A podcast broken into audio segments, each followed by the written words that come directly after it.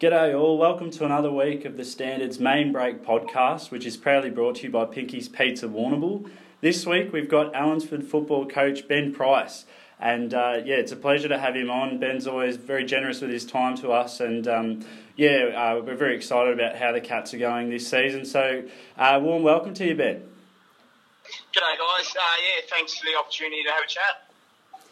Now, I just want to um, start with uh, a little bit of a conversation we had a couple of weeks ago, just about, um, and, there's light, light-hearted about the club functions, mate. Um, you seem to love them. I was saying that you seem to rave about uh, the, the, functions Allansford has um, all the time um, when we have a bit of a chat about that. So, um, I just wanted to ask you if you could expand a bit on uh, some of the, the things the club does uh, on the social side of things and, and why that's so special. Mostly um, uh, to the social aspect of the footy club, especially being a country footy club and a uh, single team town, as much as Allansford is, um, the social aspect's really strong uh, for that community base. The um, it, it's really hard. Like uh, if they took as much enthusiasm into a Saturday, some of the footballers as they do to a social do, um, you know, we, we'd probably be unbeatable.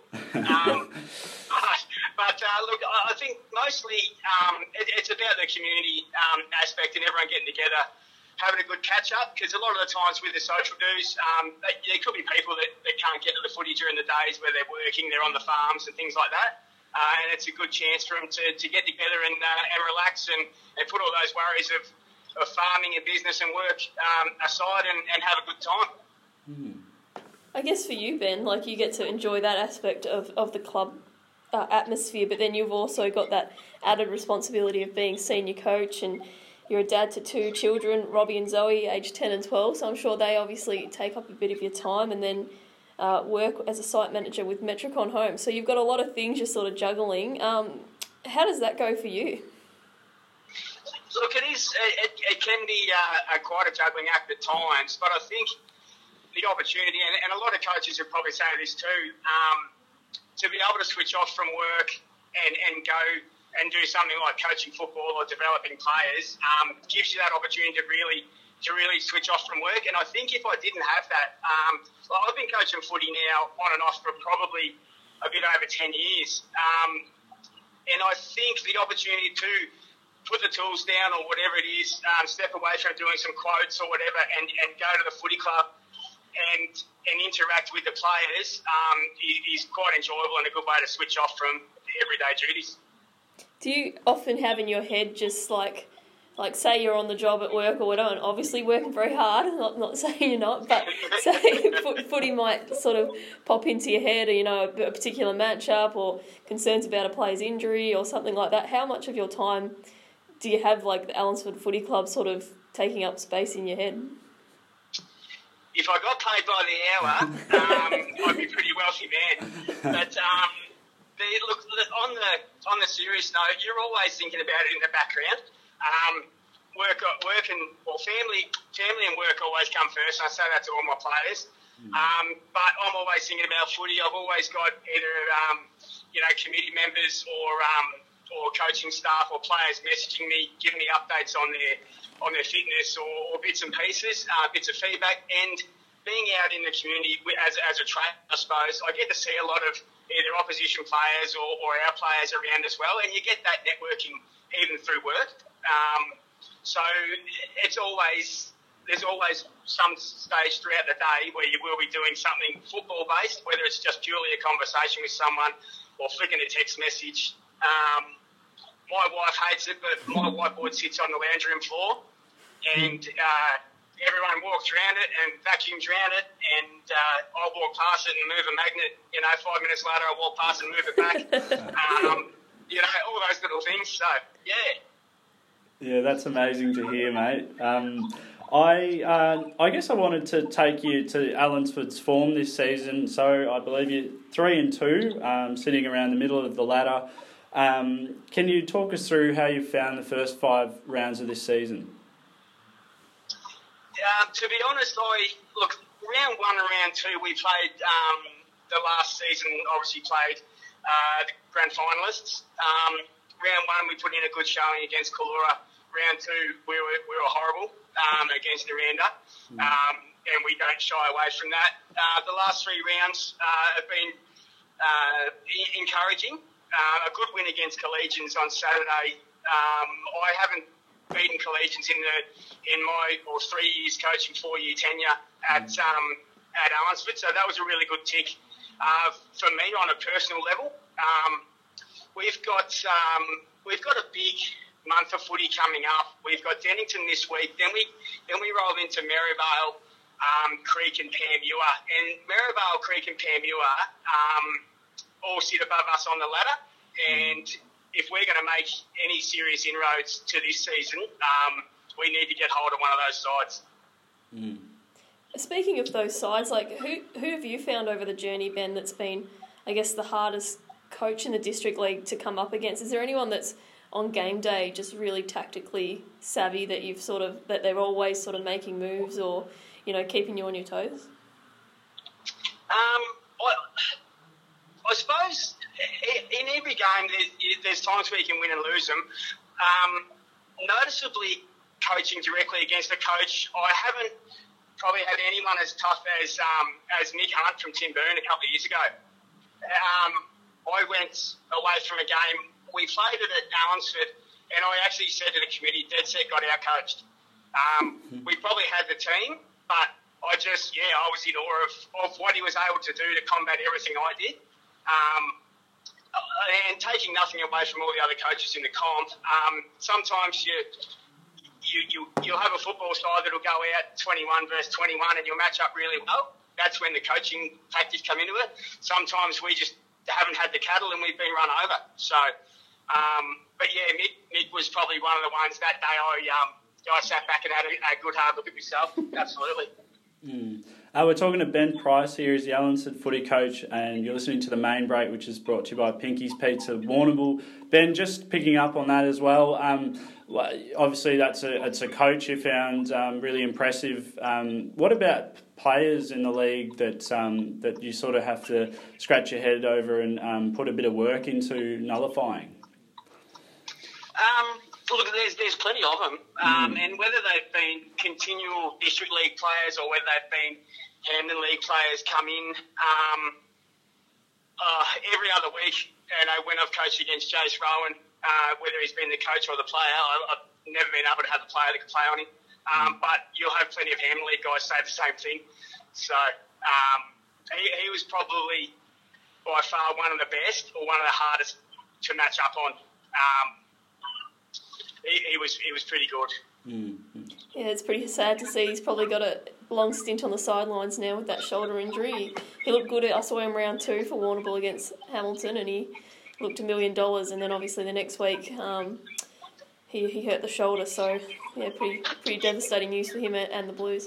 Mm. It's amazing, in that he um, obviously a superstar at any level, and he hurt his shoulder. He was actually laid up in the hospital bed next to our um, my football manager on the same day, Nathan. Adams who um, I had him do the run for half the game, and he had a little heart flutter and uh, ended up in hospital that night. Mm. Um, and Jason was in the bed next to him, and then uh, on Monday morning, uh, Jason works for Shojin Concreting, and he was on one of our building sites uh, prepping up a slab Jeez. in a sling. That's a good. You know, so that sort of it, uh, you know gives you a good understanding of what the guys like. So yeah, definitely. Well, think hopefully um, Nathan Adams is all, all well and good now too. Mm. Yeah, no, he's upright and uh, back to his normal self. No worries. Yeah, um, Ben, we might take this opportunity to ask you a bit about injuries. Um, it's something uh, Sean and I reported over the weekend, and we, we ended up with um, yeah, like some great contests, but a lot of injuries out of them. Um, I was at the Panmure and Merrivale match, and I think there was two pretty serious wrist injuries. But um, that's on top of obviously yourselves had Tyler Mungian um, with a concussion a few weeks back, and um, maybe it is just the year off and we're not as used to it, but um, it just seems like there's a lot of injuries happening um, around the place. And um, when I talked to Merrivale coach Josh Sobey about it, he thought, yeah, that, that the COVID year probably had a bit to, to do with how many injuries we're having at the moment. Uh, do you have a perspective on, on that, mate? Do you think there's a lot of injuries happening at the minute? I, look, I, I don't know whether there's any more injuries than other seasons. I mean, soft tissue you could definitely relate to to having the year off, um, but some of them are, are, breaks and fractures and, and things like that. They're not sort of um, injury. They've, they've come from impact, so it's just the contest. Mm. Um, I reckon to get a good understanding of it, go and talk to the crew up at the emergency department, and I hmm. guarantee you on round one uh, every season there's footballer and netballer coming in uh, through the door in a fairly steady stream. So.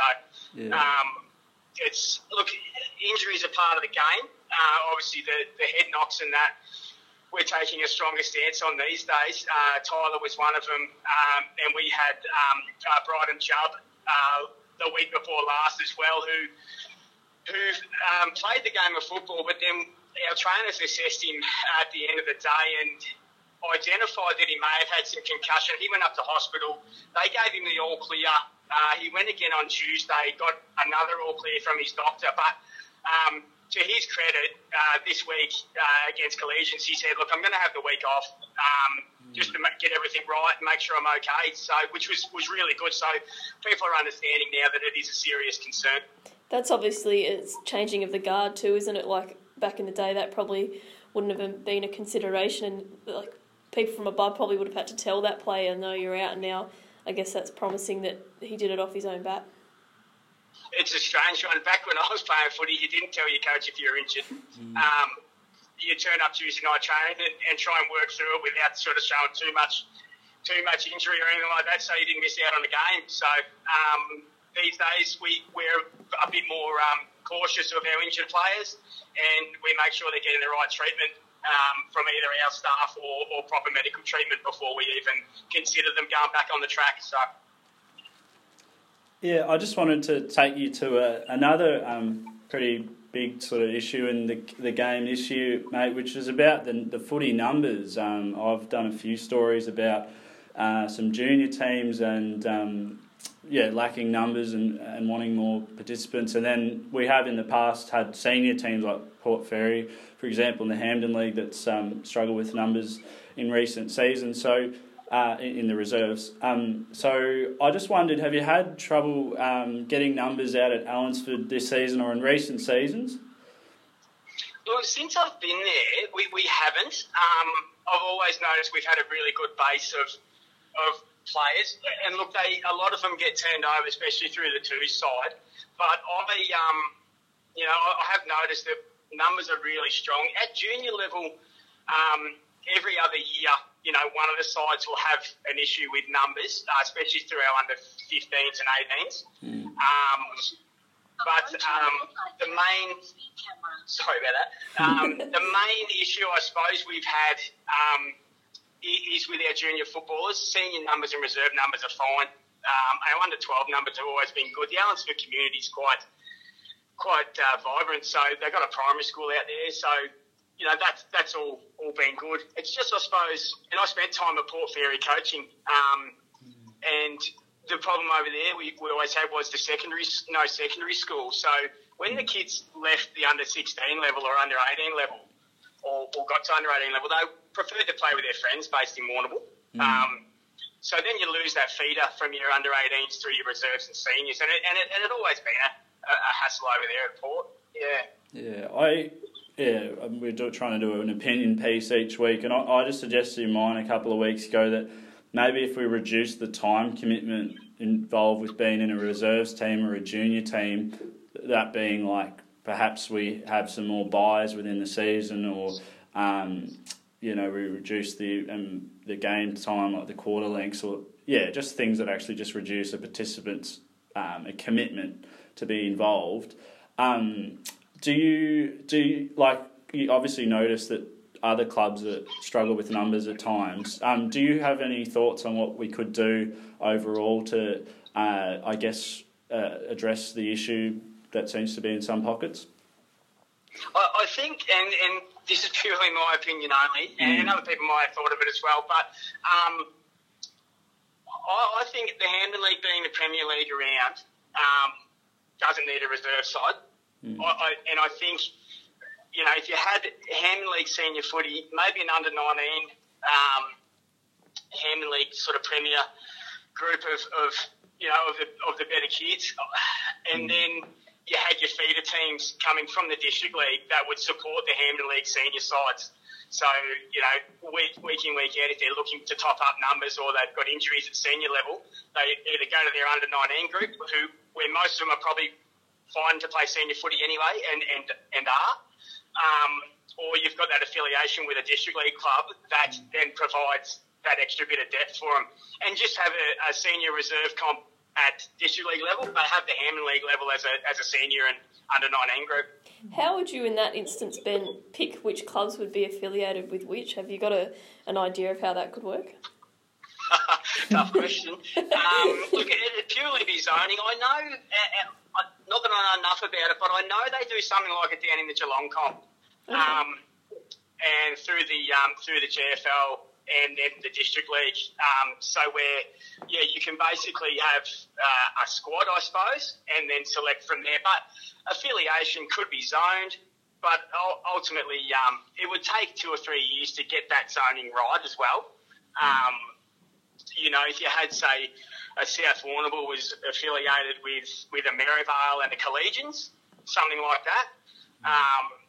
You know, that would work. So you, you potentially have a couple of clubs that help a Hampden League club, but it, it, yeah, it could be totally fanciful as well. So we've always got to be thinking know, on our feet.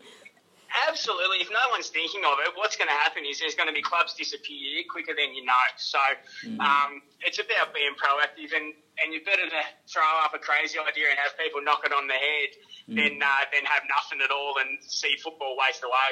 Mm. And it's something that's come up a bit this season in my mind because obviously through the cricket we lost the GCA recently, which has had a long history. So um, yeah, it's obviously not just footy. Yeah, that's right. And and I'd spent a bit of time out in the um, Grassmere Cricket Association at Woolsthorpe myself, and, and it is sad to see those outlying clubs go because, um, especially now, like the pub's had a huge upgrade out there at Woolsthorpe. There, there's a good little community out there, but unfortunately, um, the numbers are just dwindling. So, mm. sport in general is being affected. There's a lot more other things to do too these days. So, it's it's hard to um, to encourage the kids to you know to play the traditional cricket, footy, tennis when there's so many other things to do. I suppose. Mm. Well, mate, we might just uh, just finish on this question. That uh, yeah, obviously, um, I think you've you've finished uh, in your time, I think this is your fourth season, but uh, yeah, third actual season because of the COVID last year. But you, you, the Cats have come seventh in 2018, sixth in 2019. So you, you're on the cusp of that um, finals berth. Um, what do you feel? It, what what's sort of part of the next step for you in the remainder of this season, and hopefully getting that top five? Um, just for the consistency, uh, we've got a really good group now um, of, of older guys. We had a huge gap, um, age gap there, and it's just those sort of two two to three seasons that the boys have put together. Um, when I um, when I was coaching with Shane Trowful, he always sort of said that if the guys can get 50 to 80 to 100 games of footy together, you'll start winning more games of footy than you'll lose. Mm. Um, and I think, you know, we, you know, we've, we're primed for a, for a crack at a, at a top five spot this mm. season but it's probably the next two or three um, that will be the defining factor, I suppose. But this is you know, you've got to have a launching pad, and we and we started that. Uh, like I said to the committee a couple of years ago, we've got a launching pad. We won't go below it, um, and we'll try and uh, try and grow from it. So. And we are, you know, and it's, it's a slow burn and small steps, but um, but it's happening. Yeah. Yeah. Oh, well, it sounds very positive, mate. Um, thank you so much uh, to Ben Price for joining us here on the main break. Uh, once again, thanks to the sponsor, Pinky's Pizza Warrnambool. They've got a great range of pizza, pasta, ribs, wings, wedges, and lots more available. So go and check them out. Ben, thanks so much for jumping on. We, um, we love hearing your perspectives and honesty, and we wish you the best of luck for uh, season 2021. No worries, guys. Thanks for the opportunity for a chat. Thanks, Ben.